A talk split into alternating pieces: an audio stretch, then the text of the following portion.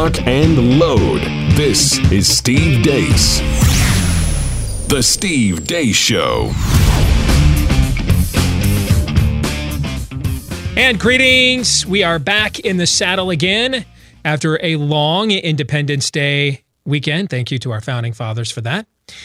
I'm Steve Deace. Todd and Aaron are here with me as well. 888 900 3393 is the number if you want to be here with us too, or you can just email us. Let us know what you think. Steve at stevedeace.com is how you can email the program. That's D E A C E. You can also try liking us on Facebook, but I got to warn you, it will likely be to no avail because Facebook doesn't like us. So we post tons of content there that you can check out. They just seemingly don't seem to record it when you press like over and over and over again. You can also follow us on Twitter at Steve Deace Show. For those of you listening today via Blaze Radio or podcast, last name is D E A C E. We've got a jam packed show today as we get back to business. We've got some fake news or not coming your way at the bottom of the hour. Uh, we mentioned uh, our Twitter feed earlier. We talk a lot about social media bannings because that's one of the big uh, that's one of the big battlefronts in America's culture war at the moment. We're going to talk to a man who wants to do something about it and create a competing social media platform, except big tech isn't all too uh, keen on being competed with. We'll let you hear his story a little bit later on. And then Pop Culture Tuesday, where we look at the intersection between culture and conservatism. You know it's bad when I volunteer to talk about soccer because I, I don't know. I, am not into the sport. I don't follow it. I, and, and people tell me, you know, we're talking. I used to get paid to cover this sport professionally, folks. I covered it professionally for years for the local newspaper here. It was one of my very first beats. We have a minor league professional soccer team here, right? So I've I've covered it for years. I'm, I'm actually pretty well educated on it. You may not doesn't mean doesn't mean my opinions are right. All right, doesn't mean they're right, but they're not they're not uninformed. Okay. But I'm I'm wondering, did they play soccer the last couple of weeks? Were there games? Because when I looked at my social media feeds, all I heard was just some bitching and moaning, kvetching, uh, histrionics. We're going to get into that uh, coming up a little bit later on in the show. But have you seen what's going on with gold lately? Prices are finally starting to reflect today's crazy financial world. If you've been thinking about buying gold lately, you're in good company. Uh, people own gold for many reasons. For example, central banks, governments, big and small, are running to gold for protection against a falling dollar, out of control government spending, not to mention good old fashioned profit. If you want to get in on this, call Swiss America today, 800 289 2646. 1 800 289 2646. Uh, and you can also learn the timeless truth about gold. Now is the time to take action before gold prices hit new record highs. Discover what the experts are saying about gold. Go to SwissAmerica.com. That's SwissAmerica.com. Or give them a call at 800 289 2646. But first, before we get to all of that, here's Aaron with what happened while we were away. What happened while we were away? Brought to you by. Everything's perfectly all right now. We're fine. We're all fine here now. Thank you. How are you? We'll start with pedophilia. Billionaire, investor, and financier Jeffrey Epstein was arrested by the FBI on sex trafficking charges. Yesterday, he was charged by the Southern District of New York with more charges involving one conspiracy to traffic minors for sex. A raid on his home during the time of his arrest yielded photos, some involving children. Epstein has been at the center of numerous allegations involving pedophilia in the past, and his connections to high profile politicians and influencers are raising some serious questions about who else could be implicated in the case. The New York Times ran a piece on July 3rd claiming air conditioning is sexist. Antifa took the Independence Day holiday to take to the streets of Washington, D.C. and clash with police. Far left activists burned an American flag in front of the White House as well. Nike's stock rose after Colin Kaepernick put an end to the company's Betsy Ross themed line of shoes. The former NFL quarterback also posted this video on Independence Day. What have I or those I represent to do with your national independence? Are the great principles of political freedom and of natural justice embodied in that Declaration of Independence extended to us? The sunlight that brought life and healing to you has brought stripes and death to me. This 4th of July is yours, not mine. You may rejoice, I must mourn. There's not a nation of the earth guilty of practices more shocking and bloody than are the people of these United States at this very hour. Also on Independence Day, Congressman Justin Amash announced he's leaving the Republican Party. In an op ed for the Washington Post, he cited his concern that the two party system has become an existential threat to American principles and institutions. Former presidential candidate and billionaire investor Ross Perot has died at the age of 89. Joe Biden said this Look at what's happening with Putin. While he, while Putin is trying to undo our elections, he is undoing elections in in Europe. Look what's happened in Hungary. Look what's happened in, in Poland. Look what's happened in Moldova. Look what's happening. You think that would have happened on my watch or Barack's watch? You can't answer that, but I promise you it wouldn't have. Yeah, his administration was in power when these events took place. A new poll of the Iowa Democratic Caucus shows Elizabeth Warren leading the field with Kamala Harris and Joe Biden close behind. Bernie Sanders is back in fourth place with 12%. Eric Swalwell announced he's dropping out of the race for the White House yesterday. In completely unrelated news, I have a large stash of testosterone booster pills that I need to kind of offload at this point, so if you need some, hit me up. Alexandria Ocasio Cortez's chief of staff wore a shirt over the weekend depicting Indian Nazi sympathizer Subhas Chandra Bose.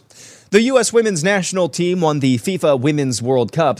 The FIFA World Cup Women's, the Women's FIFA World Cup I don't know. They won some big international soccer tournament, and they promptly threw the American flag on the ground. Two legit earthquakes rocked Southern California over the weekend, one a 7.1 magnitude and the other a 6.4 magnitude earthquake on the Richter scale. Starbucks corporate officials were forced to apologize after police officers were asked to leave a Tempe, Arizona location because customers there didn't feel comfortable with their presence in the coffee shop. There's a new trend amongst attention starved people on the internet of going to Walmart and licking ice cream or spitting in beverages and then putting those items back on the shelf. The Instagram star Belle Delphine has been selling her used bathwater to probably the same people who were responsible for the previous story, and now some are claiming they've contracted herpes from drinking said water. Uh, everything's under control, situation normal. And finally, everything I just detailed sucked. So here's something that doesn't suck. What we're watching for those of you listening on the podcast is a medium sized dog struggling and finally getting away from someone so he can go and comfort his owner, who's apparently incapacitated and on a stretcher being attended to by medical personnel. So that's cool. And that's what happened while we were away. Aaron's montage brought to you by our friends at Brickhouse Nutrition, and they want to help you a trick, or if you prefer, inspire. A trick can be a dirty word.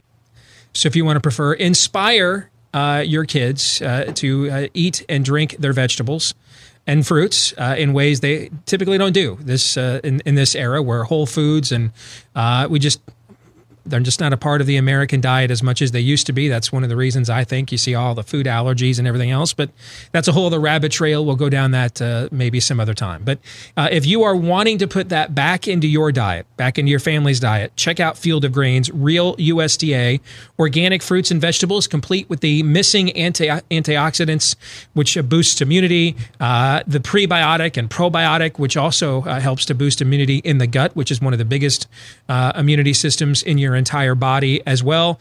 Uh, and it tastes great and it's not loaded with sugar either. You can uh, mix it with any water based drink that you would like. Um, so if, if you want to put this and, and make it convenient, to get those necessary whole foods your creator intended for you to be eating on a regular basis.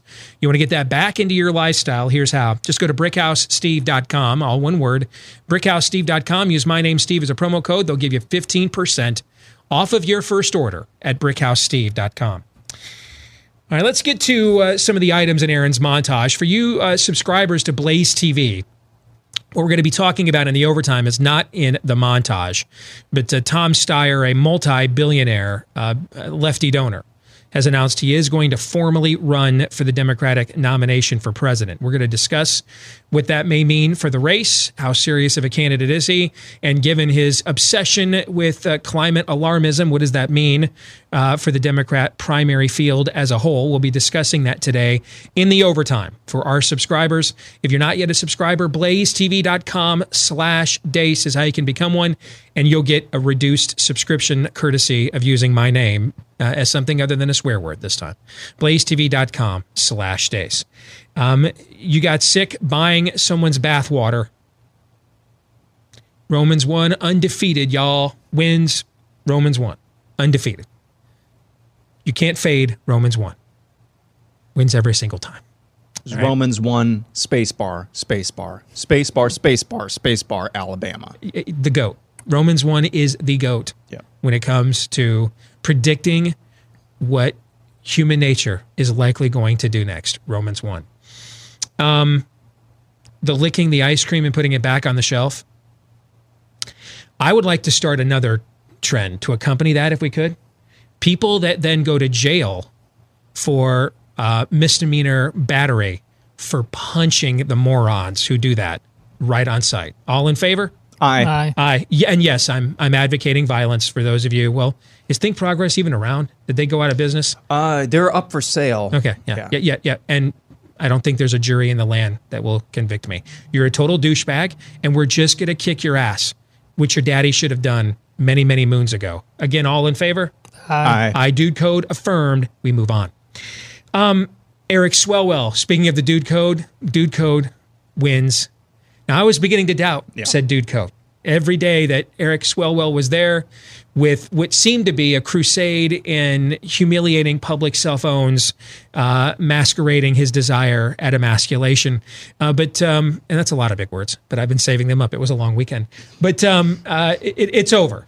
Our long national nightmare is over. Ladies, if you're ovulating, let your men know.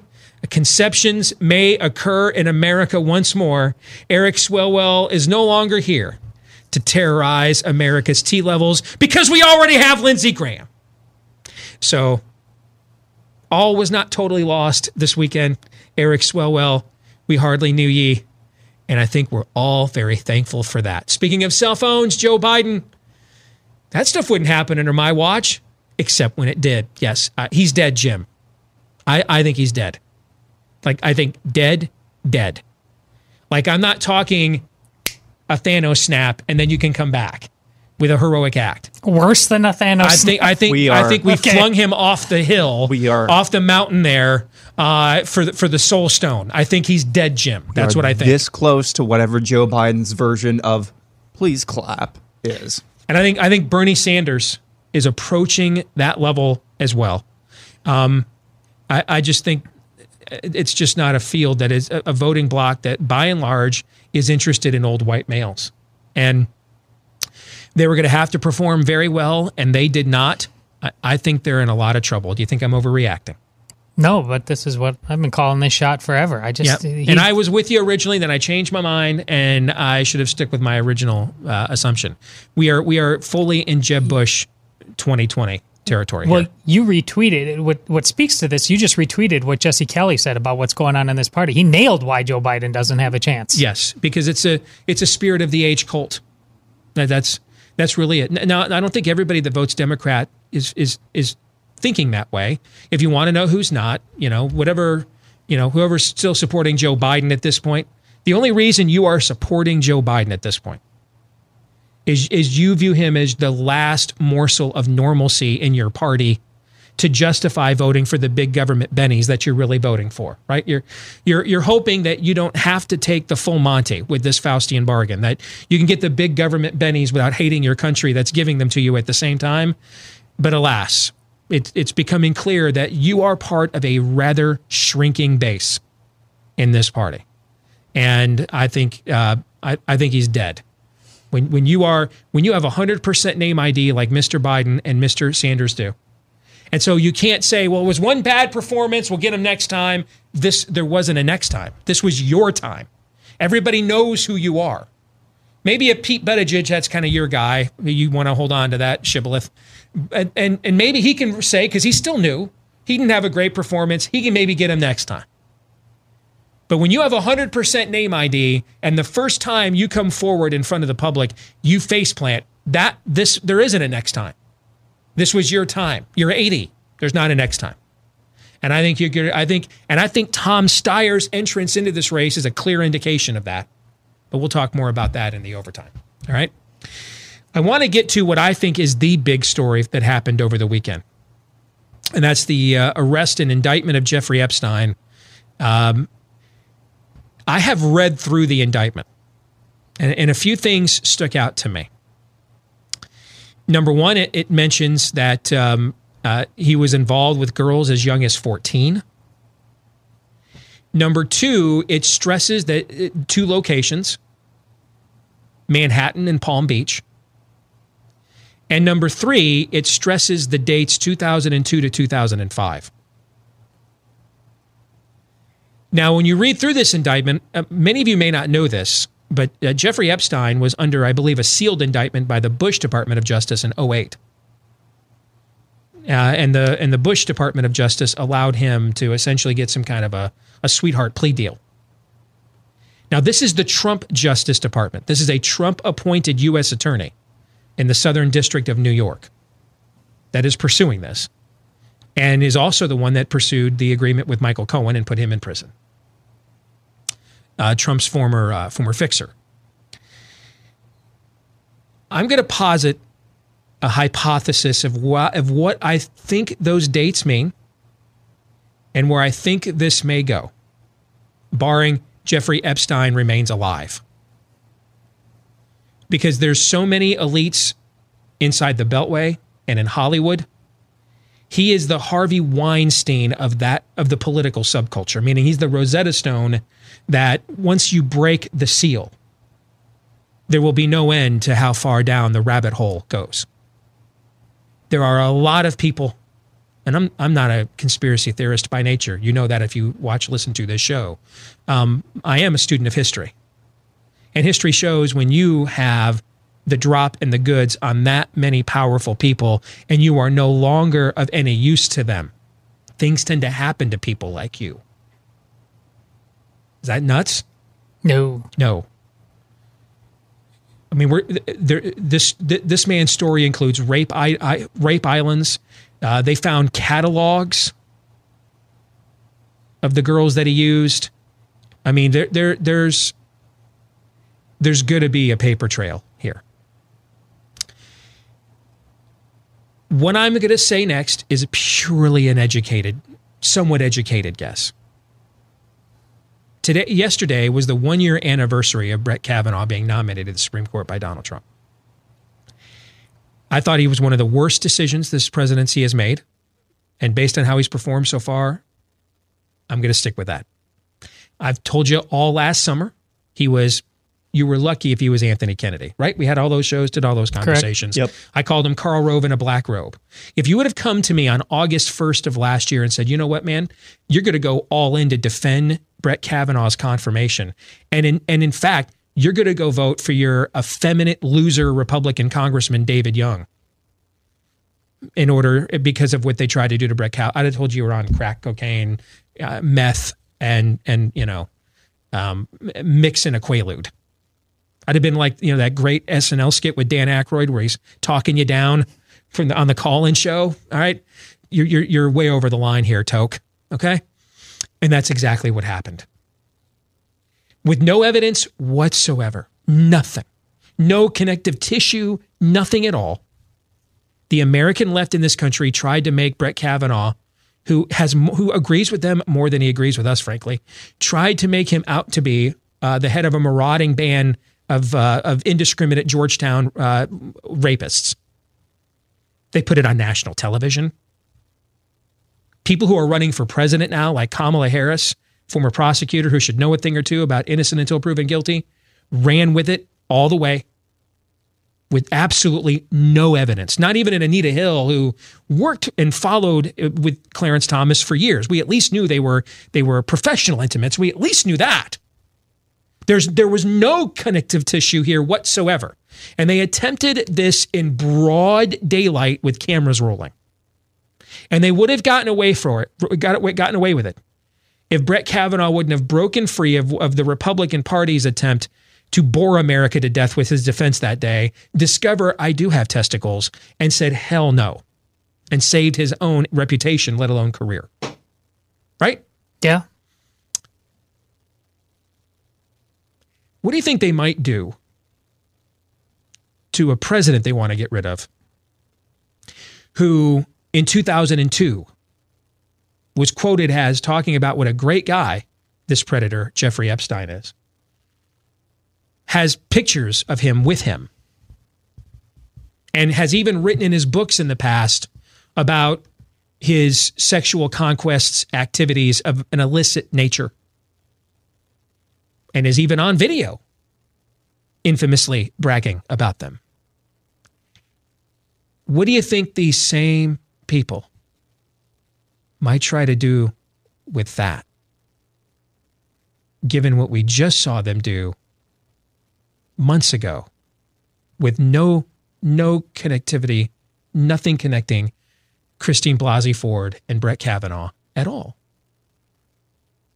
with just putting Julie Swear, what was her Julie Swearing Swearinger was that her name? The gal who was completely debunked with the marauding bands of rapists that uh, Kavanaugh was a part of. They just put her on national television, man, sight unseen. What do you think these same people might do with something like this? And I and and I I think there's a hint. There's a there's a tweet that was sent out over the weekend by Christine Pelosi, Nancy Pelosi's daughter And if you look at what happened with Harvey Weinstein, the, the new true believing left tried to take him out. And NBC News, the limousine liberal left, didn't want to do Ronan Farrow's story. Remember, they rejected it. And so we had to take it to the harder left New Yorker. And that's how this got into the, the jet stream. And the true believing left used that to pur- purge them of a lot of inconvenient limousine liberal, you know, we, we, we like the leftist language when it lines our pockets, but they, they, they use that to purge a lot of their ranks over the last couple of years, right? Yeah. Well, in this tweet, Christine Pelosi, Nancy Pelosi's daughter, says, you know, it's going to be rather disappointing as people we used to look up to, we used to admire, see their names come out. But it will be worth it for justice to be done, basically, is what she says.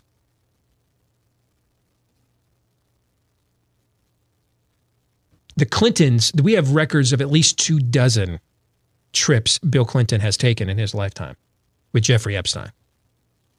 Another man that we are fully aware of his sexual peccadilloes. that nearly cost him a presidency.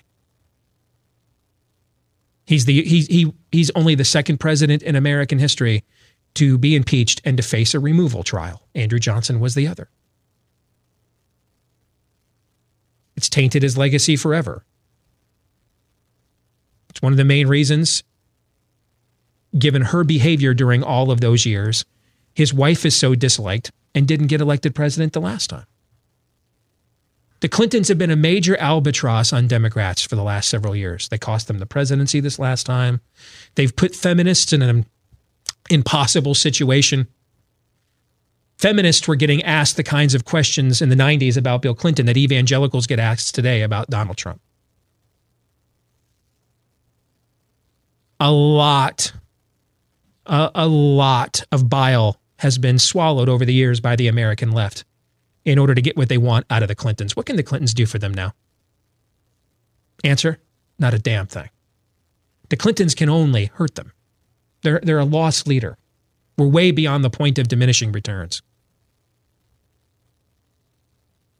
And so just just as you threw Harvey, you, you, you take out a Harvey Weinstein that you knew for years was an open secret, right? Wasn't Oprah and the like just giving him standing ovations like 10 minutes before all these stories started coming out? And, and when Harvey Weinstein can no longer help your career, that's when you stop looking the other way and we start telling the truth. And now everybody's truth starts coming out. Could we reach a similar moment with the Clintons? You throw them under the bus first, they can't help you anymore. This is information you didn't have in 1995, 1996, 1997, especially because you know one of the other names that's implicated in this? Can you believe it? Ken Starr. His name has shown up in several reports with where this is where this where this is concerned. What that means or who knows, I don't know. But is it a stretch to think the same people who tried to take out a Supreme Court nominee they didn't like with absolutely no connection to the accusations whatsoever other than he's from the same town. And so are lots of other people.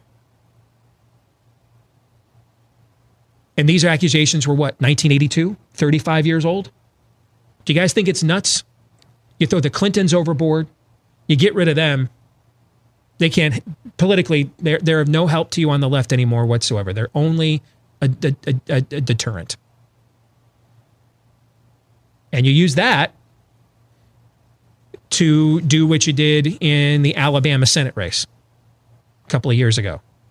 Except this time, we're not talking about a guy who went from backwater rural Alabama to getting into West Point, which is like a 99.99% impossibility to begin with, then graduates at the top of his class, then goes to war and comes back with, um, uh, comes back with, with, with, um, with, with more medals than your average trannies had uh, hormone treatments.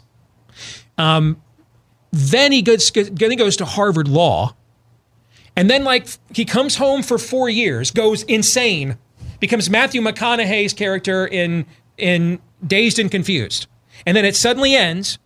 Marries a single mom at a Bible study in the 70s, which is like, it'd be scandalous to find a single mom at a Bible study in the South in the 70s. Marries her, stays married to her, never does anything ever wrong, ever, ever again. No, doesn't have a cell phone, doesn't even drive, rides a horse. And that that and and and by the way, there are there's still there is no statute limitations on sexual exploitation of a minor in Alabama. The Gadsden County officials, the sheriffs, they could go arrest Roy Moore in, in, right now. But that narrative, and it might be true, we don't know what happened. That's, we don't know what happened in the Gadsden Mall in 1978. We don't know. But that narrative is why you have a Democrat sitting in a U.S. Senate seat in the state that just passed the best abortion law, maybe in American history, right? Most or best pro life law, right? Mm-hmm.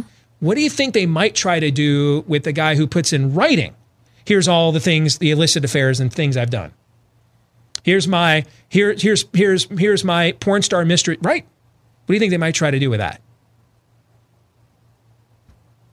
Now is when you guys can tell me I'm nuts. You'd be but nuts if you weren't thinking it.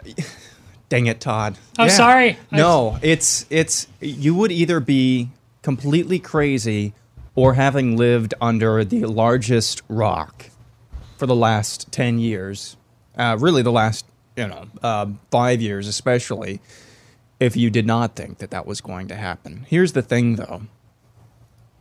I mean, it was just two weeks ago. What's her? Fa- I can't even remember her name now. Uh, the writer for uh, you know, the, the deer. I don't remember her I name either. Yeah. I can't remember her name. She said that uh, yeah, Trump, Trump raped, her. in a in a in a yeah. highly surveilled right. uh, ups, upscale store yeah. 35 years ago. So what um, to quote um, to, to bring this somewhat full circle and quote Hillary Clinton at this point what difference does it make? Um, now that, I'm not absolving him, but I'm just saying Trump has been, has faced these ever since he said go and uh, you know went down the elevator in 2015. He's been facing stuff like this uh, pretty much ever since then.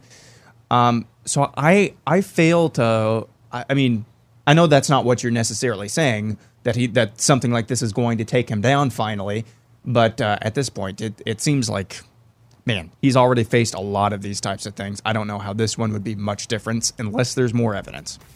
Underage girls. That's why it's different. All right, we're going to switch gears. We're going to talk about Justin Amash and his departure from the GOP and fake news or not. Next, right here on the Blaze Radio TV and podcast. Stay tuned.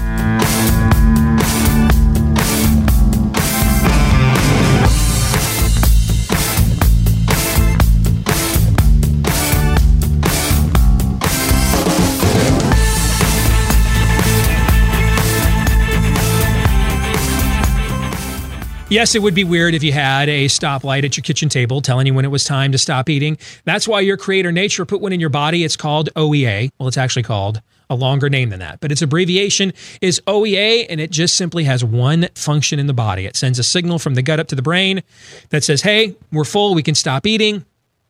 Uh, let's uh, get active, kick that metabolism into gear, and move on with the rest of our day. Unfortunately, for too many of us, for various reasons, it's just the way we were born, age, um, uh, behavioral choices we've made. For too many of us, that signal just isn't as strong as it needs to be, and that's where Riduzone comes into play. All Riduzone wants to do is put that OEA back in your body to help you uh, curb and control your appetite the way you were intended. Now, this isn't loaded with chemicals, caffeine, it's not a stimulant.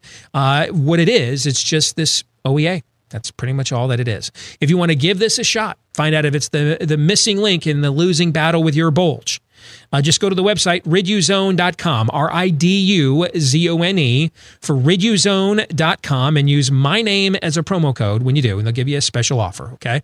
To riduzone.com. All right, let's get to fake news or not.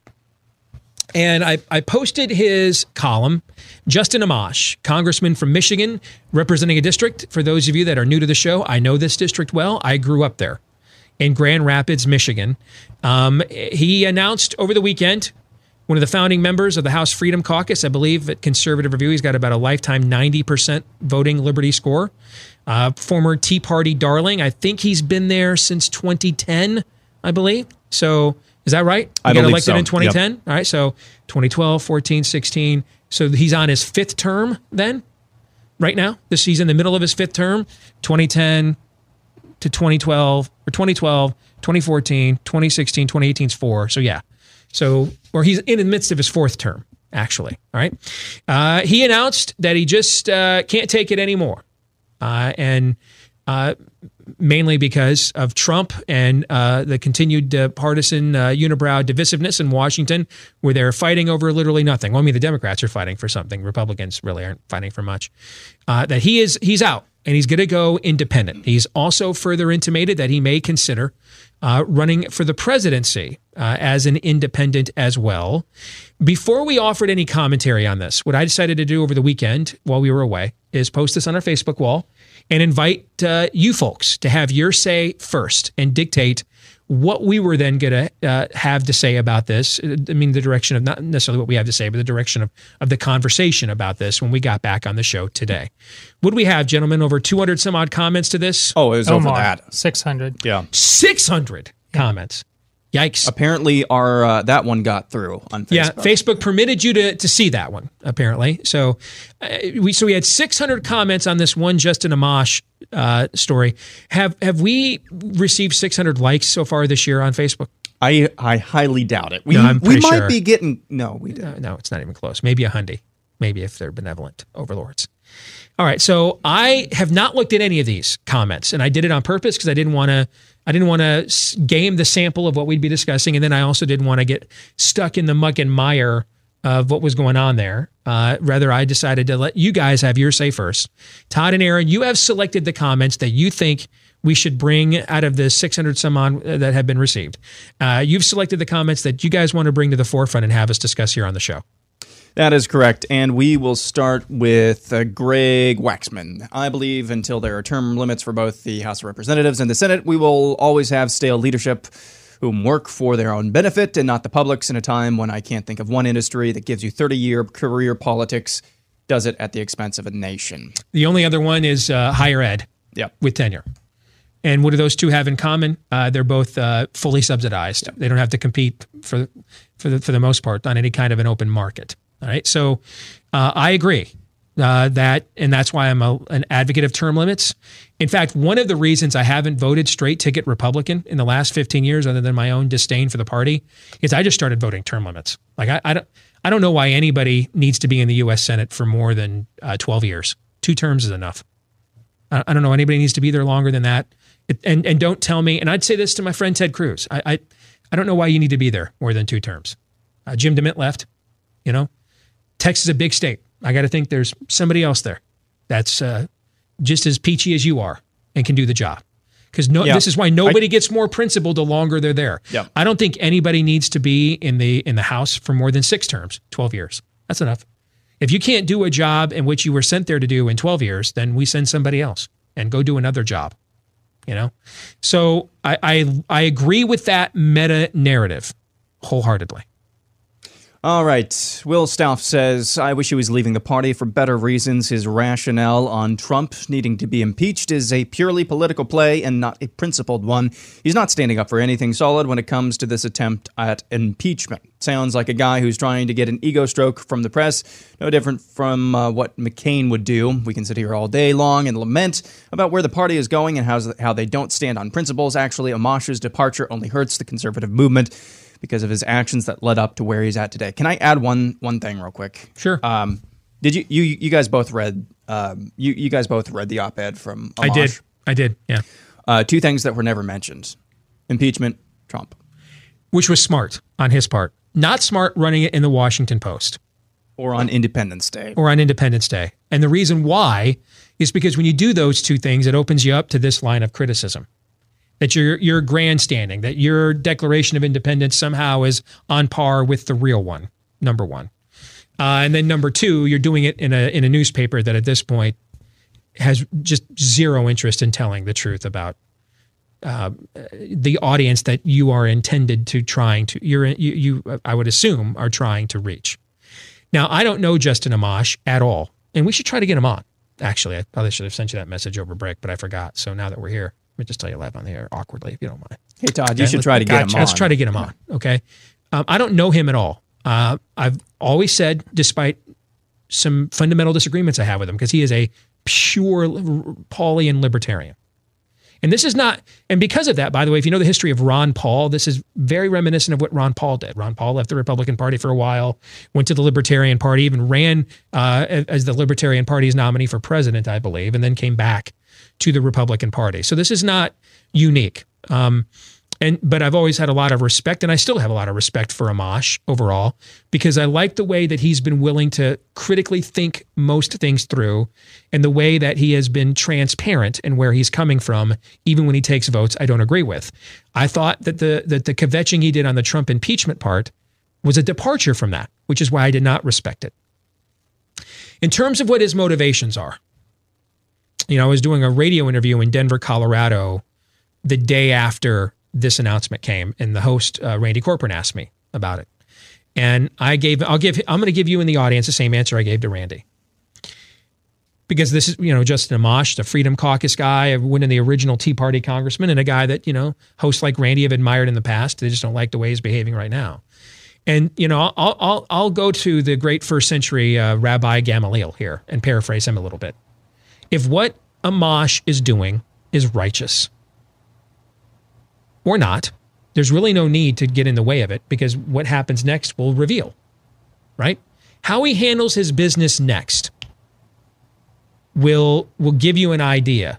Because the the, the issues that that Amash raises in his Washington Post op-ed are issues that existed within the Republican Party long Yep. before Donald Trump came along. And they are the reasons, by the way, so many people that used to like Justin Amash turned to a perceived outsider like Donald Trump because of the of the concerns and the and the things that Justin Amash raises. I think the challenge for Justin Amash going forward, and it's a tough line to walk. I know. I've got a little experience with it here in my own career. But you it's not that you can't tell the truth about the criticisms you have with Donald Trump. It's that you need to do it a while holding you, you can't do it while taking the risk of not holding Democrats accountable. Ben Sasse was going down this road at this time last year, and we were very critical of it. Now I think Ben Sasse has kind of figured it out, and now he won't like return our calls. But I don't care. I'm, I'm more interested in whether he does a good job or not, not whether he comes on the show one time ever for 15 minutes. You also can't do it in a way that shows you're alienating the same base that you potentially have. You don't you don't have to agree with what people's if you don't think Donald Trump is the remedy to people's complaints about the system, that's not the issue. That's an issue for some. But every politician and every political movement has its cult of celebrity and cult of personality, and, and Trump has his cult as well. The reason we've survived on this show, I'd like it to believe, I'd like to believe, my ego would, we're just that good. We're just that talented. We're just that wise. I really think the reason we've survived in this environment is because we haven't forgotten why so many of you turned to Donald Trump. We don't we've never doubted and denied your concerns about why you about why you wanted a candidate like Trump. Our doubts have been whether Trump was the actual candidate you thought that he was. Not that you were wrong to want somebody like that. Somebody who's independently wealthy and can't be bought off by the Koch brothers or pick your special interest in the GOP. Somebody who is it comes from the outside. Somebody who isn't ashamed to be around you and isn't ashamed to talk about your cultural flashpoints that you're concerned about, right? We're, I mean, I, there's I'm I, I'm not a I'd love to have a candidate like that. And there, and more times than not, I will admit, Trump has shown to be that candidate more than I thought he was ever going to be, which is why I didn't vote for him in 2016. The challenge for Justin Amash will be to walk that line. Because one day Donald Trump's going to go away. Either he'll be term limited out, you know, uh, they'll impeach him, he won't win re-election. There's a myriad of ways that Donald Trump won't be president. Barack Obama was omnipresent in our lives for eight years. Now, frankly, his uh, pot smoking daughter and lung dart um, inhaling daughter makes more headlines on a daily basis than he does, which isn't right, by the way, but it's the world we live in. The same will be true of Trump. Now, you know, if, if the, the longest, as long as he's alive, he will not just go gently into that good night. He'll have a platform and want to be heard, but he won't be as omnipresent in our lives as he seems to be now. And yet, all this, all the same issues with the Republican Party that were there the day before he came down the escalator in 2015, are they going to go away, guys? They're all still going to be there. And I think the challenge for guys like whether it's Ben Sasse or Justin Amash or Steve Deace, frankly, is not to get sucked into the Orange Man Bad, Cheeto Jesus Yep. Saves vortex and realize that there's a great big world out there. I was just having a conversation with my publisher. We were having an honest conversation about this book right here, Truth Bombs. And they were very surprised it didn't sell more copies. I am and I'm not. I, I'm I'm I am surprised because I have a pretty big platform to push it. And I have an ego. And since it's my words, I kind of think it's well written, but you, we all think our farts don't stink too. But I'm not surprised in that if you go into this conservative sphere right now, or into this, and, and really the political sphere in general, there's just not a huge market for books that don't either proclaim Orange Man bad or Cheeto Jesus saves. I wrote a book with the intent of moving beyond that debate, but the market wants to really be fixated on it at the moment. And I think what the challenge for Justin Amash will be, I disagree with him fundamentally on some things, but I also think he has some important things to say. And he's lived it. He's got experience to tell us about how they screw us up there that I think is important. The challenge for Mr. Amash will be to not serve any wine before it's time, to not spoil your integrity and waste what you have to say, pursuing Orange Man bad, so that later, when there might be more of an opportunity to say it, few will be listening. Next. All right. This one is from Bill Williams. He says, I don't uh, have to agree with everything any temporary politician says or does. I don't know what's in his heart, nor do I care. I measure his actions and the actions of other men. I know this. Using the metric that Conservative Review applies, Amash has an A rating. He's talking about the Liberty scorecard. He votes with the president and the GOP the majority of the time on issues that further liberty. We are cheering losing his vote because he has a vocal disagreement with other men.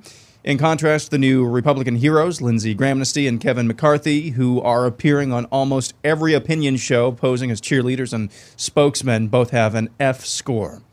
They are the new GOP Fox News heroes. Sometimes we get the representatives we deserve when we abandon conservatism, history, and facts. This will not end well, and bad Republicans always lead to even worse Democrats. I think there's a lot of truth in that. I mean, we, we saw this uh, with Mark Sanford. I mean, if you didn't want to vote for Mark Sanford because of how he embarrassed that state with his adulterous affair and chasing his mistress, was it to Argentina or something, if I remember right? All right. I, I've got no issue with you. How many people kicked him out of the primary, though, for that? None, because they all voted him in the previous primaries before he criticized Trump. And what you did is you lost somebody who was one of the most con- reliable conservative conservative votes in Congress and replaced him with a RINO. So that that's where you do run into the cultish aspect of partisan politics wholeheartedly. And Ama- all of Amash's criticisms about that, I believe, are right. I've shared and aired them many myself, which is exactly why I'm warning him it's a down power line. There's a mass audience for the conversation, Justin, you would like to have. But you have to figure out and be smart about the way to have it. You have any further thoughts on that? Either one of you? Yeah, just choose your battles wisely. Just choose your battles wisely. I mean, if you, I mean, what, what, what's an, what's an issue right now that's been raging for two months that strikes at the heart of everything that Amash talked about? the problem is he's an open borders Washington Post? libertarian. That's the problem. exactly. That's the problem with that issue. But like even in the impeachment issue, if you really believe Donald Trump should be impeached, why aren't you going to the wall then? yep. I mean, why aren't you going to the wall?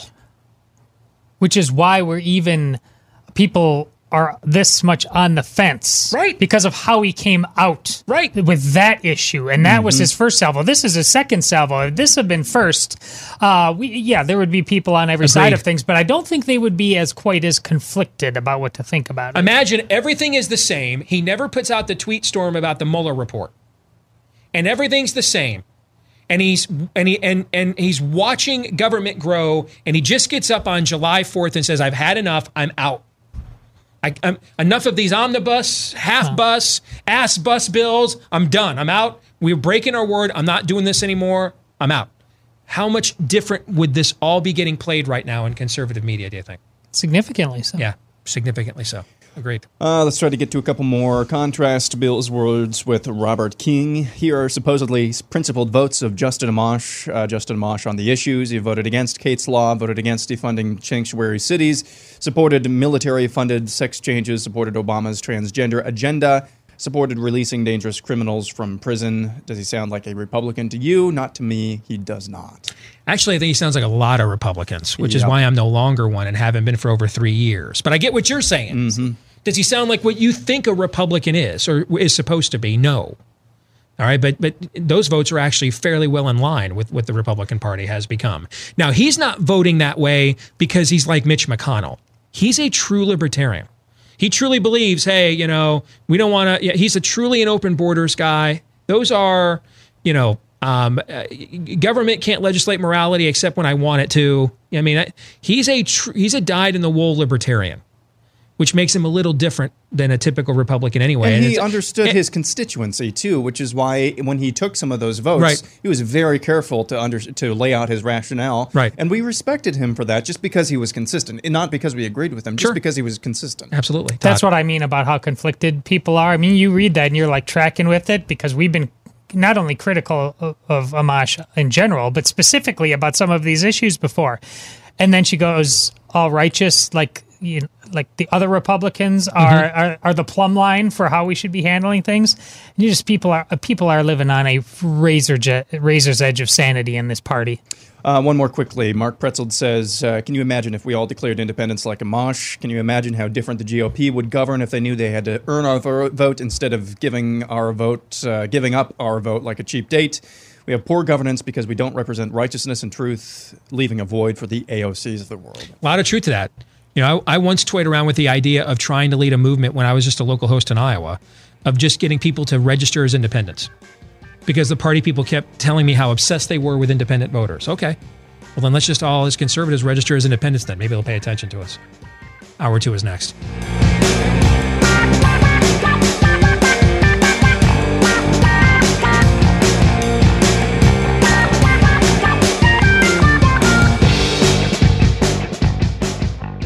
And we're back with hour two, live and on demand here on the Blaze Radio, TV, and podcast. Steve at stevedeace.com is the email address.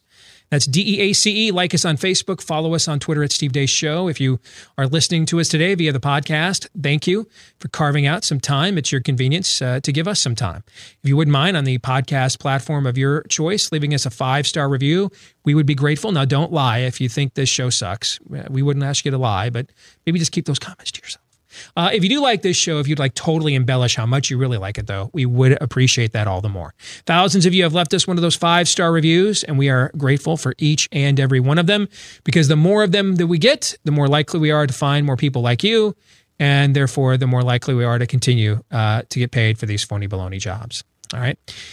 Uh, Pop Culture Tuesday is coming up at the bottom of the hour, and you know it has to be a desperate situation if I'm going to voluntarily talk soccer in any context. But I think, given the antics of the last couple of weeks, uh, it, it's begging for it. So we will address it, uh, the intersection of pop culture and conservatism, here at the bottom of the hour. First, if you are thinking, though, that, that your carpets have had enough and you've got to go all in on a replacement, that is not cheap. Unless you plan on laying your own carpet, remember that quote may not have the, the labor cost in there. You might you not even have the padding in there. So you're seeing these ads. Oh well, you know it's uh, this price per square foot, but what about the padding? What about the uh, the labor costs? All right, that can be a, a rather uh, pricey proposition. That's why before you go all in on replacing your carpets because of pet stains, give Genesis 950 uh, a try. Uh, it's an amazing uh, pet and stain and odor remover because it breaks down the bonds of stains and odors until they're gone for good. Uh, it gets right down into the padding there because you know you may be vacuuming your carpet and it's like it looks nice. Why is that smell still in here? It's because of the padding, y'all. All right. That's why you want to try Genesis 950. And it's also safe for your pets and your kids as well. You can even use it in your own carpet cleaning machine. Heck, you can use Genesis 950 to clean everything from the, the nice quartz and granite in the bathroom and the kitchen uh, to those oil stains on the uh, floor uh, of, of the garage. But where it really shines is getting rid of those pet stains and odors there in the carpet. If you want to try Genesis 950 right now, use uh, the promo code BLAZE and they'll give you a discount discount, promo code BLAZE, you'll get a discount when you go to the website, genesis950.com, genesis950.com. So, when the battle over social media censorship began last year, one of the arguments we heard, and I was one of the original expositors of this argument as well, is hey, it's a free market. Conservatives can go out there and build their own uh, social media platforms if they wish.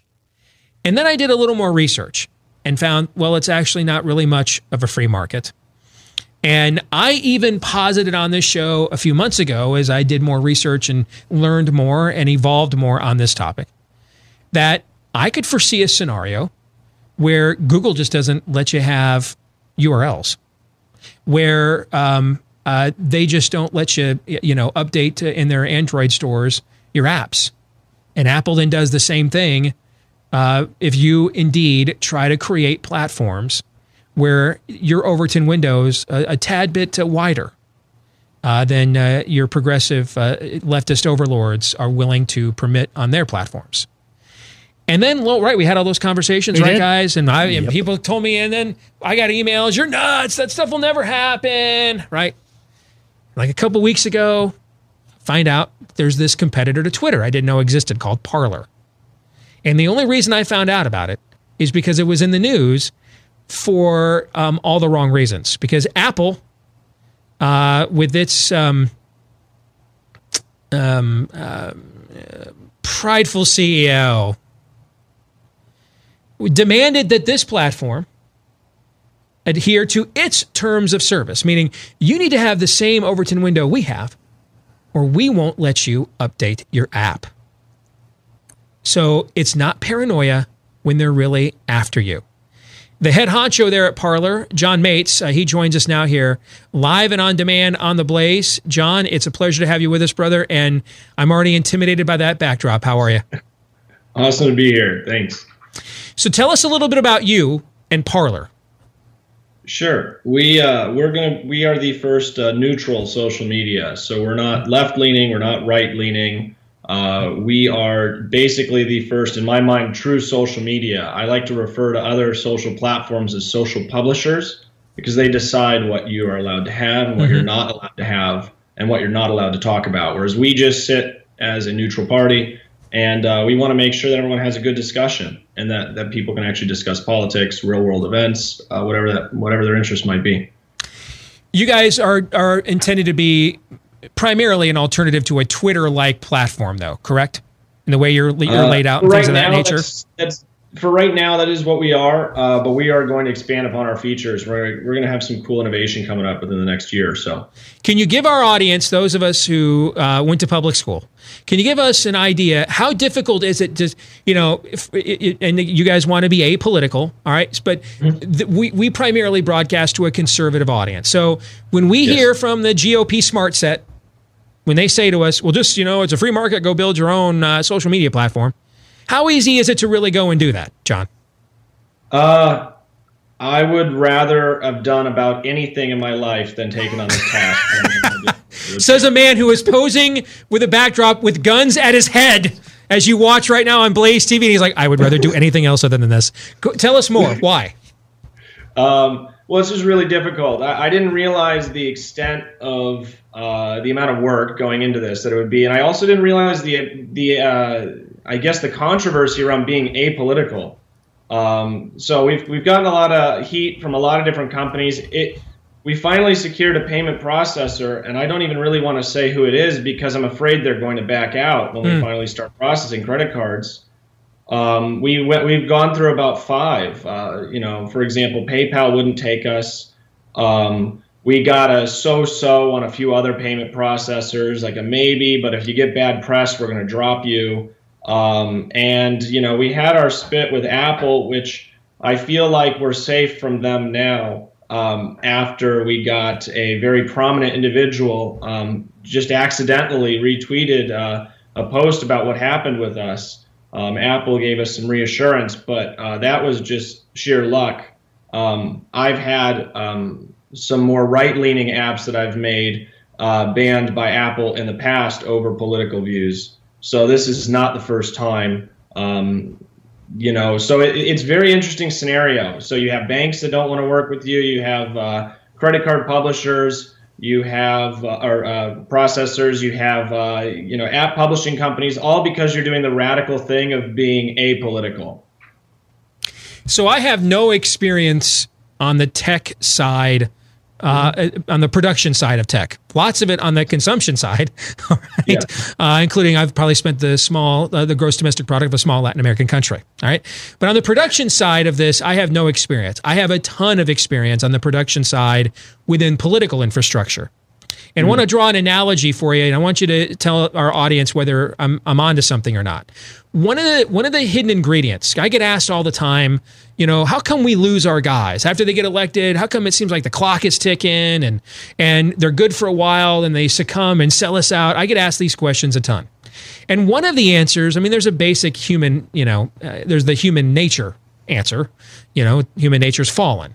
But there's a basic infrastructure answer that I don't th- I don't think unless you've worked in politics you don't understand, which is you can't do a mailing to your constituents in your district or back home to your state without going through the party machine. You can't un- unless you take 30 years building yourself an independent base like Ron Paul did. You can't fundraise for your next election without going through the party machine, meaning all of the machinery. I know we look at politics as either a calling or a scam, and sometimes both, but it's also a vocation. It's a job, right? And the and and you need vendors and you need assistants. You can't access any of the vocational aspects of politics without being attached to one of the two machines called Democrats and Republicans. So you can go there and with an independent, you know, I'm going to be principled and things of that nature, but at some point the pressure to accommodate the machine will be overwhelming if you plan on staying there more than more than uh, you know uh, 90 days. Is that analogous to what you have gone through trying to build an independent social media platform if you know where I'm getting at, John? I understand what you're saying. Uh, I think it's similar, except it's a little bit different. So in politics, you have the right and you have the left right now. Uh, you have the Republicans and the Democrats. In tech you have left or far far left Mm-hmm. you don't really have anybody in the middle uh, apolitical or on the right and i Like you uh, would scream for like a Mitt Romney Republican to be running one of these companies right now. That's how desperate you are, right? well at least to find some good partners so we're we're trying to partner with some people that are at least apolitical uh, one of the companies that's actually surprisingly very helpful for us has been amazon who's been very apolitical they've stepped up and they've really done the right thing um, and so i'm really looking forward to more tech companies doing that but I feel like they have too much power, and something needs to get done about these. Uh, because you know, I'm I'm a libertarian. I believe in the free market, but we, we did, like you said earlier, we don't have a free market. We have either a few people who control monopolies or people who use their monopoly status to protect other companies so you can't compete. For example, competing with Twitter is very hard, not because Twitter's any good at what they're doing, uh, you know, in particular, is because they a they've got years of experience that we've got to catch up to, which we're working on. Uh, but they also have a lot of friends in the tech industry who are going to look out for them to make sure no, no one really competes with them. So you can do the good old fashioned rugged individualism, pull yourself up by your bootstraps. I, I, I can come up with the intellectual property, the, the, the, the data, the metrics. I can even produce. Uh, you know, I can take this from concept to production, but the idea that I could bring this to market directly to potential consumers without having to do business with any of these leftist, progressive, big tech gatekeepers, it's just not feasible, is it? No, it's not. It's impossible. And and to, to make that point clear, if you don't have an Android app, for example, you won't be successful. If you don't have an iPhone app, you won't be successful. There's only well, Android has multiple gatekeepers. So Android has multiple stores. You could even load it onto Android apps yourself. So that's okay. But Apple, for example, if you don't work with Apple directly and they don't like you, you're not on the App Store. And that's it. End of story. If they don't like you, you're done. Um, there's no side loading. There's no alternative. There's no competitive app stores to the Apple App Store. There's no competition there. So it, it's basically a one shot or nothing. The good news is they have given me um, a commitment to being uh, a neutral party in this, and they just want to uphold star, uh, was it uh, industry standards and uh, good practices. But um, you know, you're taking them for their word on it. So um, right now, I'm not going to bite the hand that's feeding me. Sure.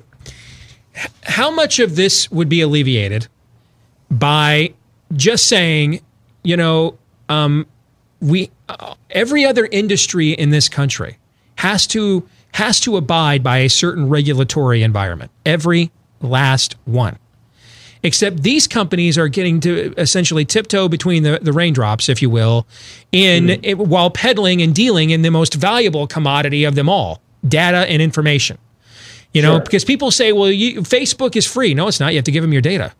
And they'd, Yeah. they'd much rather have that than five ninety nine from you. Promise. That's that's worth a lot more than even than twenty one ninety nine a month. Or pick a number. It's worth more. All right. So how much of this would be alleviated by just simply saying, hey, you know what? M- Mark Zuckerberg, uh, Jack Daly, this is your intellectual property. You own it.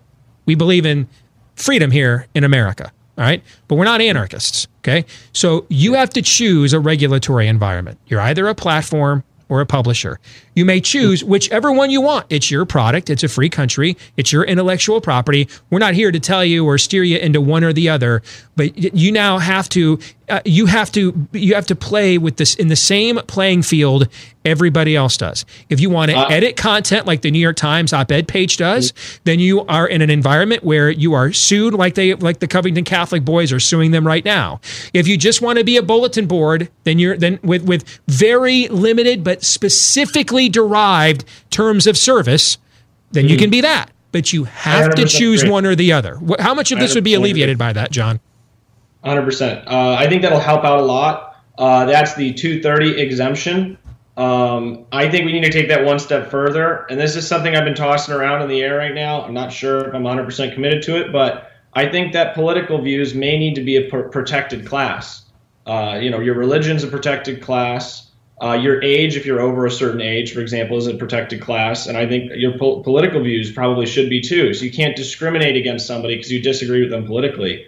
Uh, the problem now is if one political party wants to take over, they just need a handful of companies to all discriminate Exactly. against people politically, and Right. that political party's dead, no matter how many people follow it. John, I've given our audience this analogy recently. Tell me if you think this one is appropriate or not. Imagine shortly after inventing the telephone that mm. Alexander Graham Bell became very concerned that people were using this new technology to communicate ideas he didn't agree with. And so he was going to be adamant that unless you aligned with his views, you couldn't have a telephone number. That's a very scary thought, isn't it? Yeah, is that kind of That's very real today. I mean, like I'm no fan of of Alex Jones. I think he's a con man. Okay, mm-hmm. but you know what? I'm also not a fan of the idea that a major company like like like YouTube can mm. publicly declare a private citizen dangerous in mm. word in writing, and Yeah. then say if you associate with him, you're in any way you are dangerous too. And I don't know if if someone if you own a if you own a, a bulletin board outside of a restaurant, a bagel shop, and mm-hmm. and you put out there John Matze is dangerous, stay away from him. Yeah. You're asked to get sued for that. That Yeah. that's not. I, that's you know. It's not that- okay. That's an unequal scale in my view, John. Yeah, well now and now if you were to go on Facebook or Instagram and post a picture, like a selfie of you with an Alex Jones figure or a uh, PJW or Milo, uh, they will take you down for being associated with that individual as well, or they'll at least take the photo down. Uh, it's kind of like let's make sure that these people no longer exist. Let's erase history. Um, you know, another company that is uh, doing things similar is uh, is Wikipedia, who only chooses left-leaning media outlets to do their pieces. So, um, you know, for example, on Parler's Wikipedia page, we're still called Islamophobic, even though we have an imam on our platform and we have a lot of actually good discussion. Yes, there are some people on the platform who don't like that religion. There's some people who do. There's me personally who doesn't care. Um, either way, because you're supposed to have a discussion. That doesn't make our platform Islamophobic, for example. And yet, if you only listen to the Daily Beast or Politico, that's how you can represent us on Wikipedia that way. Where do you guys go next as a platform, John? And how can our Uh, audience access start- you? I want to start doing what Facebook uh, was supposed to do before they did their bait and switch. We want to partner with publishers. We want to make sure that content creators with unique content are making money, and we want to make sure that everyone's benefiting from the content they're creating. If you think about it, good quality content is a limited resource that you don't get to see a whole lot of every day. You can't go through every single uh, item on the platform and view everything to decide what's good and not good. So it's a, it's a limited commodity, and that the person who created that good content should be rewarded for it, and uh, and that's how we should be rewarded by by giving them the, the best tools to get their message out there. How can our audience access Parler? Sure, you go to uh, parler.com, P A R L E R, or download it on your app stores, uh, P A R L E R, not O. You, if you download it with an O, you're going to get a very different app. Now, one of the things I've said to our audience about Twitter is it, it's not America, but the people who like to decide what you get to talk about and see in the media live there at the same time. And so I, I would I always tell people it's a black hole. And I and I primarily use it the way I used to use AP wires and LexisNexis searches. It's a it's a way for me to stay updated on what's going on in the world, um, it- conveniently at my fingertips. Can they use your app Parler in a similar way as well? Uh, to access a lot of, instantaneously a lot of different news sources uh, Oh, yes, across the spectrum to stay up to stay up to date and informed. You can, you can stay up to date. You can stay informed. You can follow uh, a lot of the major people that you also probably already follow on Twitter. Uh, you know what I view I view uh, that platform as what I would call kind of a hate haven. It's uh, one political view. Uh, they publish what they feel they want on their platform to be seen, and so what we've done is we've created very uh, apolitical algorithms so that they're, they're so simple. I don't even mind explaining them or making them public knowledge. Our trending is just things around you. Uh, your feed is chronological, so it's in order of date. All of this stuff is very basic, very simplistic, and there's no funkiness being messed with it by us. It's very transparent. Yeah, for those of you that are kind of new to this world, or maybe you've kind of begged off of Twitter because it is kind of a black hole, and you're hearing John say that, you're like, that sounds pretty basic, folks. To you got to actually reconfigure your Twitter account to get it to, to these default settings that John just articulated.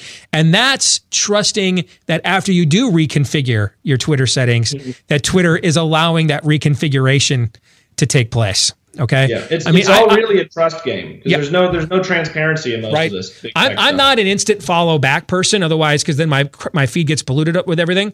So I only yeah. follow a couple of hundred people. Most of them are newsmakers uh, or or you know uh, content aggregators, and it's a miracle. Even though I have latest stuff first on Twitter, I will go months and not see stuff from sites that I know and accounts are updating constantly. Okay, so there you go.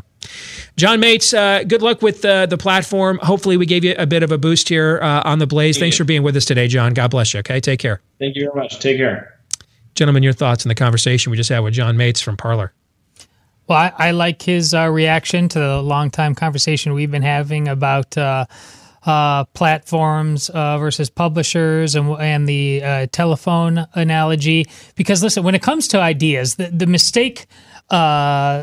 That can be made on this is that we're being a hypocrite, but that uh, we're just mad that it's our ideas that are getting banned, and we'd be just happy to ban other people's ideas. If it's just about ideas, yeah, th- this is ultimately about beating theirs. We understand. We talk about a civil war. Absolutely, the, these uh, ideas have existential consequences. We are trying to beat them, uh, but the way we do that, it's about no Trojan horses. The word was just meant uh, transparency. In a platform, we got a shot at doing that if it's really a platform. But if it's all this subterfuge, if it's all this cloak and mirrors, if it's as, if you will, uh, Spider-Man Far From Home, if we're basically dealing with Mysterio, which is what Twitter is, these platforms that claim to be, oh, come the public marketplace. It's not the public marketplace. It's Mysterio manipulating you.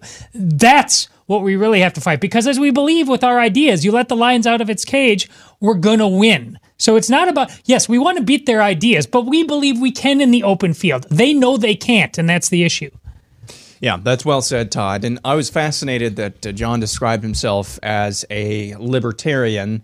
Uh, I mean, he's got a freaking grenade up in the corner of his uh, shot. That was that was amazing.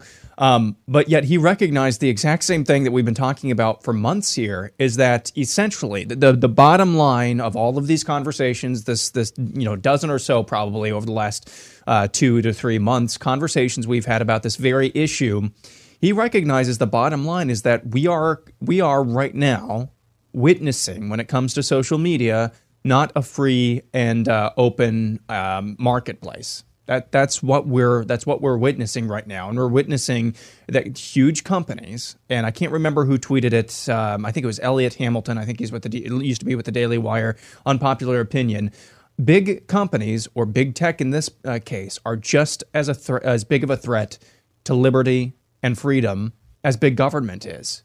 And we are witnessing that over and over and over again. And yet we have people uh, seemingly who want to bury their heads in the sand and say, well, we'll just, uh, uh, you know, um, it'll magically work itself out. We led the interview. You know, a competitor will, will work its, uh, will, will, you know, if it's good enough to compete with Twitter, you know, it'll come. This is the, this is the free and open marketplace. Um, we just heard him at the very, very beginning of the interview say, uh, I would rather be doing anything other than this because essentially it's such a cluster trying to work in big tech and with big tech. So um, kudos to him. I hope this. I hope this works out because I went on the record a, a few weeks ago and saying, even though I do believe that these big tech companies like Facebook and YouTube, Google, et al., should be forced to decide whether or not they're pu- publishers or platforms, I still believe we still have time to um, hopefully support a competitor. But you're hearing how difficult and challenging it is when, as it, in his own words, John said, in the uh, in the tech world, there's either left or far, far, far, far, far left, and that's just a really difficult water to wade through. I mean, if you're if you use Twitter, click on the moments on a daily basis, and and these are things that that Twitter as an entity decides to highlight and single out for its users. And everything you will see, and I mean like everything, folks, everything is is disc- when it when it delves into anything of political or cultural significance is described and detailed in the f- most far left favor leftist favorable uh, filter and view of things you could imagine. I mean, I, I've you know I haven't watched the channel recently. I've been on like over fifty appearances on MSNBC in my career. And I was posed questions in those appearances with a more objective premise. And I'm not kidding you, all right? I'm not saying this for effect. I mean this, as my teenage daughters say constantly nowadays, literally. Okay? The I, I was given questions with a more with a with a, with a more objective premise in my over 50 plus appearances on MSNBC over the years than you will see in the way things are presented when it's of a political or cultural nature on Twitter's moments. Because there's no risk of you responding back to them in real time. Right. And so you have to ask yourself if if if the people who are running this show when they when it's their turn to use their platform to express their views, they do it thusly. You have to ask yourself, how much longer are they willing to, as they continue to grow and continue to monopolize, how much longer are they going to be willing to say, you know, I, I, I'm going to let you use my platform to completely deconstruct and undo my religion? I mean, I wouldn't. Like if I owned a platform like this, there's no way Planned Parenthood would have an account. That's, yeah, that's my point. No way. But I'm an ideologue. You know, that's why I'm in this business and not in the not in their, their business. If they want to if they want to get in this business, by all means do it. Let me tell you though, here's why they won't do it. Here's why they won't. It's the same reason in the 80s and 90s when media bias was first becoming prevalent. And even to this day, it's the same reason they won't just tell you we want the Democrats to win and just treat you like an adult and be honest with you. It's the same reason they won't tell you that. Because whatever Fox News' viewing uh, ratings are now that are kicking their ass, the minute they just come right out and say it, the minute Tony Stark says, I am Iron Man. And now there's all kinds of more superheroes, right? the minute they do that, Fox and all of its conservative competitors go higher. Their market share diminishes all the more. The only reason they have any market share at all is the is is the last left remaining vestige and allure of, of objectivity here.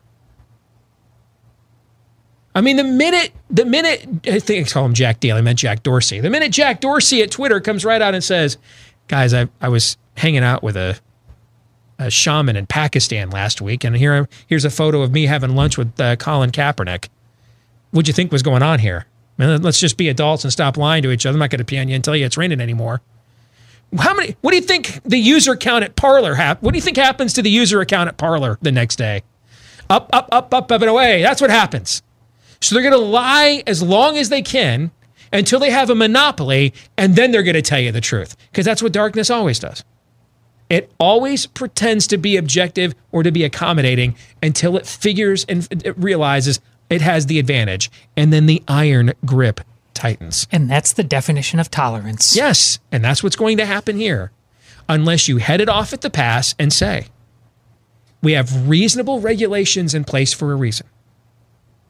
If you guys want to do what the Steve Deaces of the world do on a much larger, grander scale, cool. That means you're a publisher. And that means when you declare Alex Jones as dangerous, you better have the goods. Otherwise, he'll be suing you for your stock price next month. Okay? And if you want to just be a platform where people can share their family photos and things of that nature, and as long as it's, and you have a very strict term of service, nothing that dangers children is explicitly racist, and but and there's a there's a transparent process by which people can appeal your terms of service, then you can do that. But it better be one or the other. They're going to run out the clock until they don't have to make that choice. And then they're going to align, if we don't make them make that choice, they will then align with government to give you no choice. That's the history of how progressivism operates. We'll get to Pop Culture Tuesday here next. Stay tuned.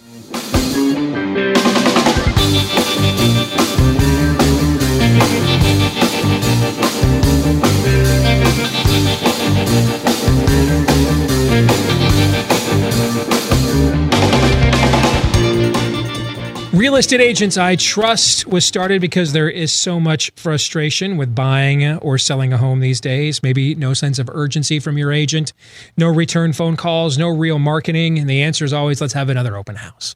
All right. Uh, that's why you want to find a real estate agent that you can trust. And you're looking for one that checks all three of these boxes, has a track record of being successful in real estate, number one. That may seem like an automatic and basic. Don't take it for granted. Number two, um, somebody that does do their homework when it comes to the algorithms and the data out there.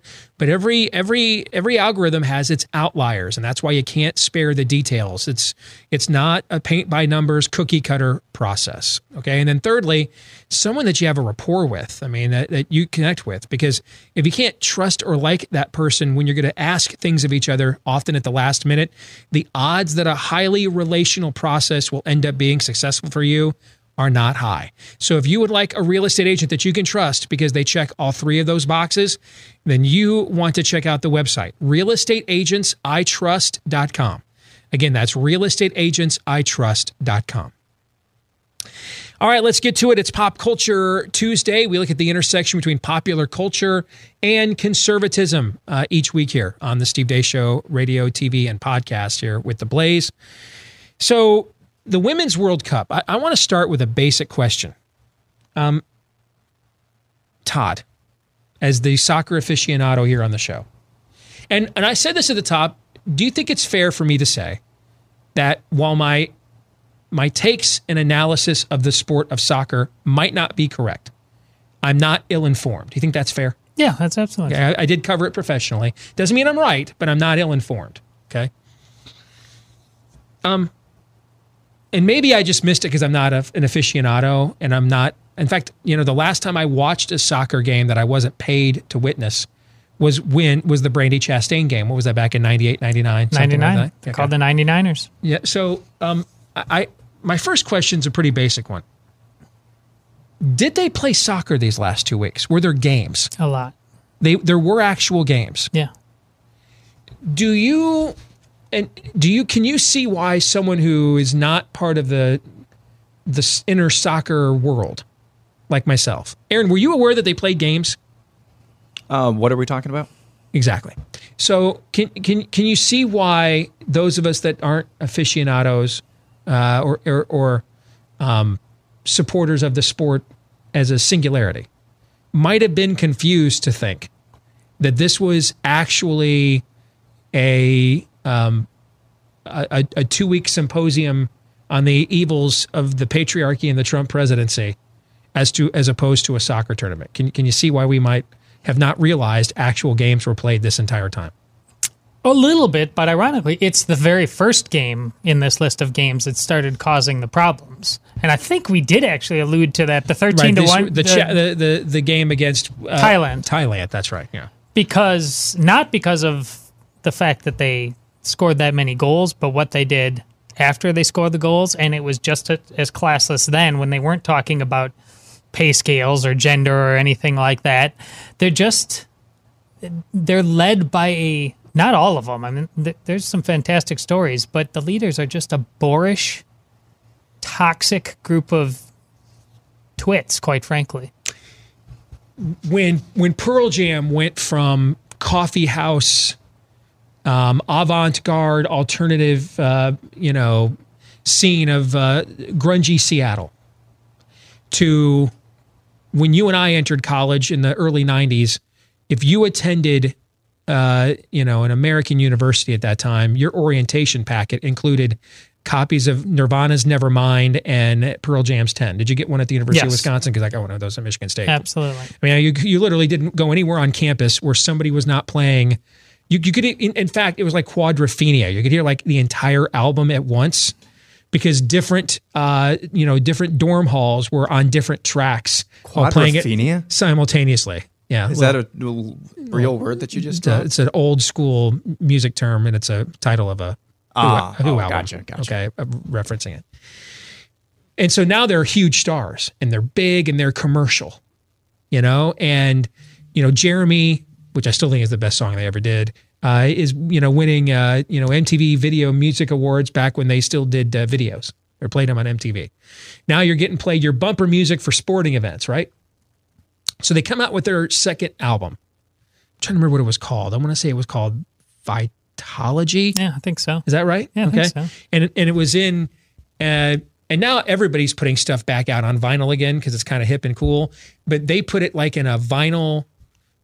When you got the CD, it was like in, in, in a vinyl case, like the old records. I remember because I waited in line to get it opening night when it came out. And I'm going through the track list, and um, there's a song on the on the album called "Not for You." And the whole song is Eddie Vedder, the lead singer of Pearl Jam's uh, lament that their concert tours are so full of people now, and their music has become so familiar now that he's getting annoyed by hearing the audiences sing along to their songs at live events. And the point is, these songs are not for you. We're doing this for us. You're just supposed to just sit there and passively take whatever message we intend. And, you know, That's that's why, of course, the concerts were free. Yes, exactly. Right. I bring that up because I got a very not for you vibe from Megan Rapinoe the last couple of weeks.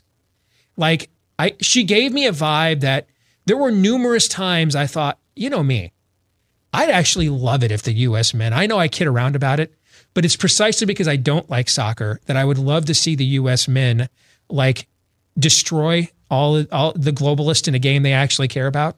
To me, that would be like the ultimate America and the horse you rode in on mic drop moment. Like if we were like, you know what, we're, we just we're gonna mess around and get a triple double. We're gonna take soccer seriously for like a year, and we're gonna punk, you know, Ecuador and the rest of your blank hole countries, and then we're just gonna go, and then we're gonna do it once, make a statement, and then we're gonna go back to you know playing sports people care about. Like that's like I'd love to me that's like the ultimate America in your face. I'm all in on there were multiple moments these last couple of weeks I thought, you know, I, I just, I like it when we kick your ass. So I'm, uh, to me, ass kicking is a transcendent event. I, I, don't, it can be done in any particular context. I'm okay with it. And every time I thought I'm going to tune in, that woman just gave me a vibe like, this is not for you, Steve. We're not, we're not here for you. We don't want you to watch. We don't want you to be a fan. Uh, we're here, we're doing this for us. There's a lot of that going around. A lot of that. You, so you think that's a fair observation Oh. on my part? more than fair. And this again goes to what you how you reacted to Jesse Kelly. I believe the word he said it's it they don't love their country. This is an infiltration. She she said I want to leave soccer better across the world than it was when I found it. You can't do that across this world preaching this pagan gospel. There, there's all parts of this world who don't think like this. And you one of your tweets within 24 hours of it, you're you're talking about that uh, uh, there's been gays on every team that's ever won a championship and everything. This is just gay science. There's uh, and then there's Alex Morgan, who's uh, it's one you go into a locker room, you have your party, but they are putting this out on social media. She's out there twerking. The, all these young girls that they want to influence the next generation, uh, they're they're trying to brainwash them way more than simply see, influence them. That's that. There's a there's a that's exactly that's the that is what I got. See, there's a key distinction. You know, the the early Christian church, everywhere it went, it was the persecuted minority because it was introducing an entirely different way of life. In many respects, the early Christian church was was iconoclastic. It was trying to deconstruct the cultures of paganism, and it was it was it was both an evangelism uh, and, and and simultaneously an urban renewal program.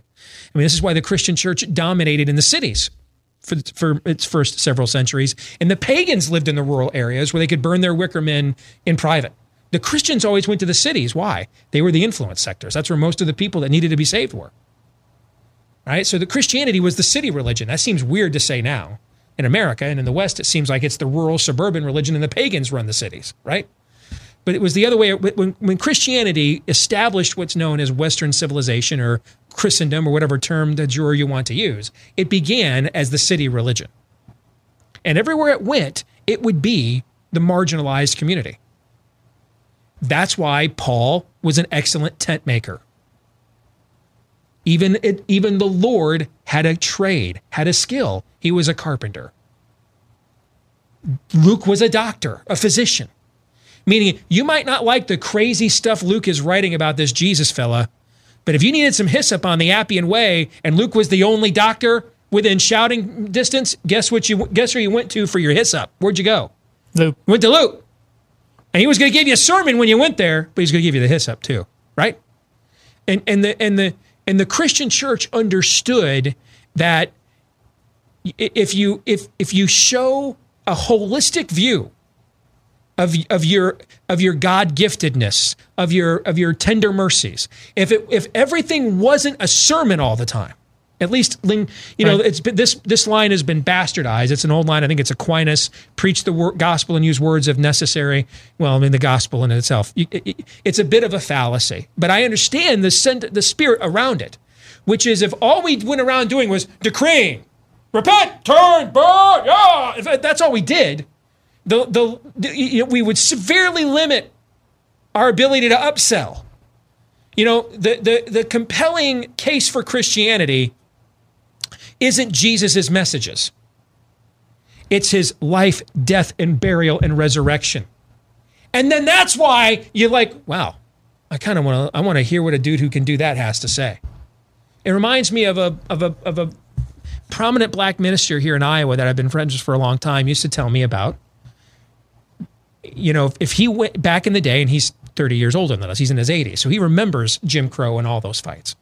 He said, you know, back in the day, if I showed up at a white girl's house, take her to the prom, her white daddy'd be like, hell no.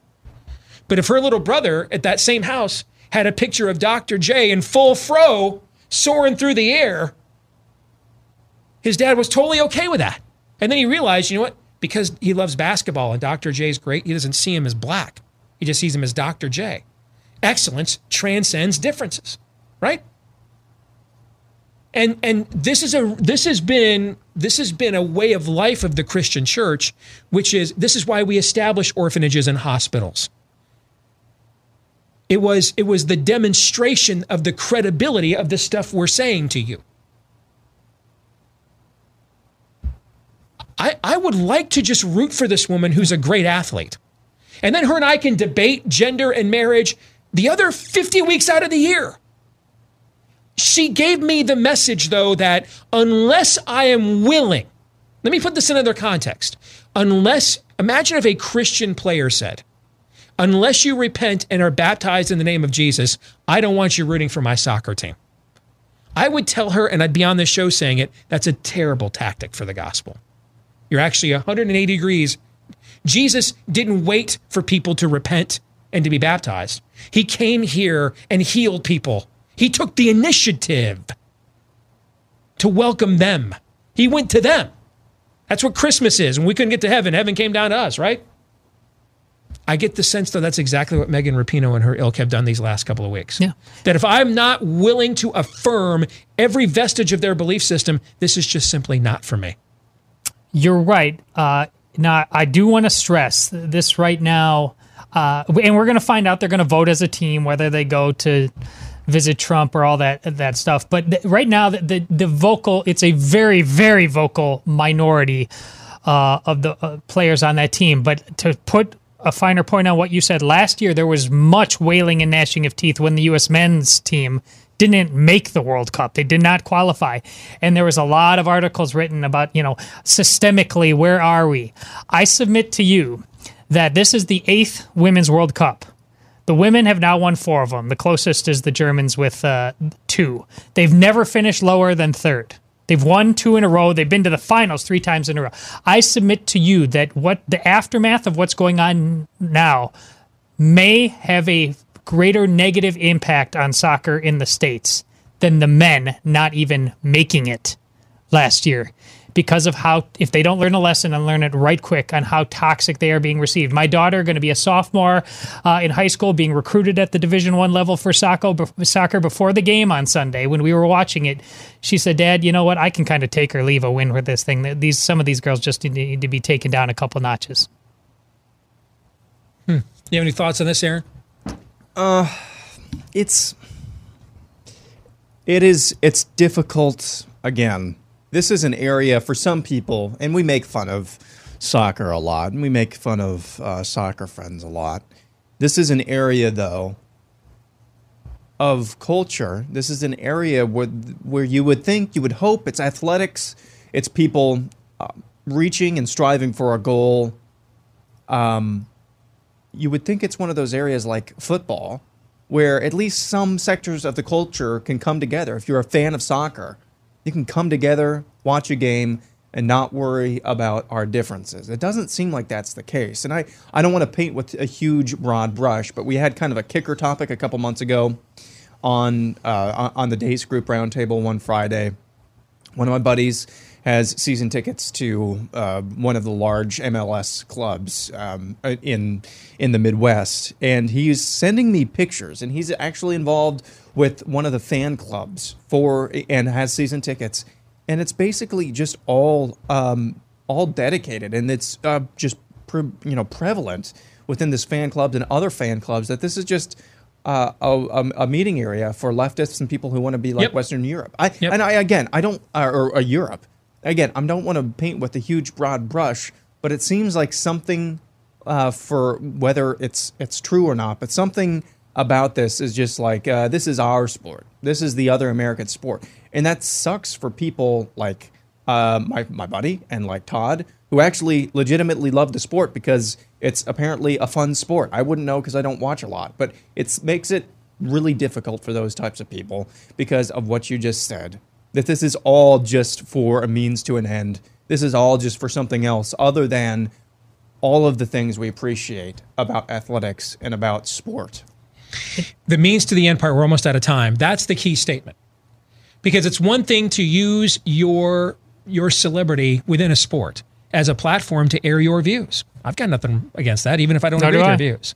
It's another thing to politicize your sport itself. The NFL went down this road a few years ago and it had nearly disastrous consequences. The NBA is doing it now. That's what we're talking about here with women's soccer. It's not Megan Rapinoe, best player in the world, and next week she's speaking at the National Pride Festival. It's that my sport itself will be yeah. the National Pride Festival. Yep. That's the difference. It's not Tim Tebow says a prayer after he gets a touchdown in a game. It is, hey, right here in the middle of the game, we're going to take an offering.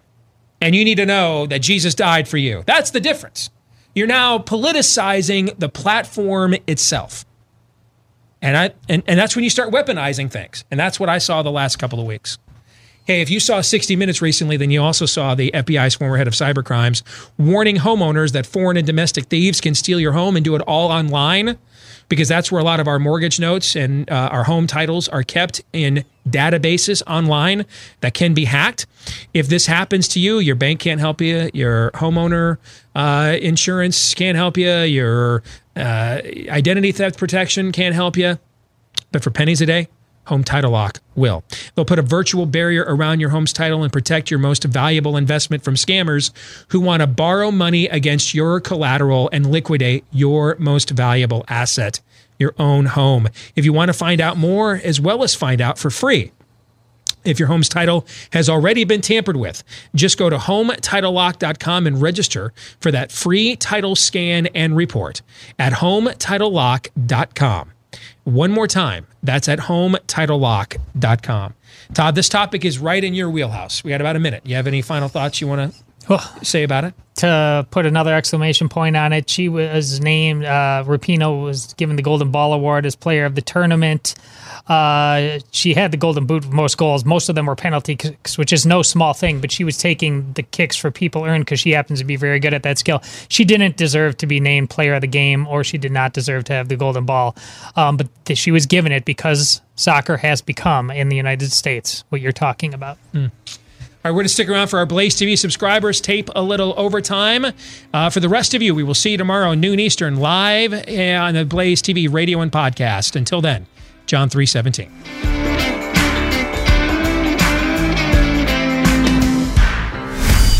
This is Steve Deace on the Blaze Radio Network.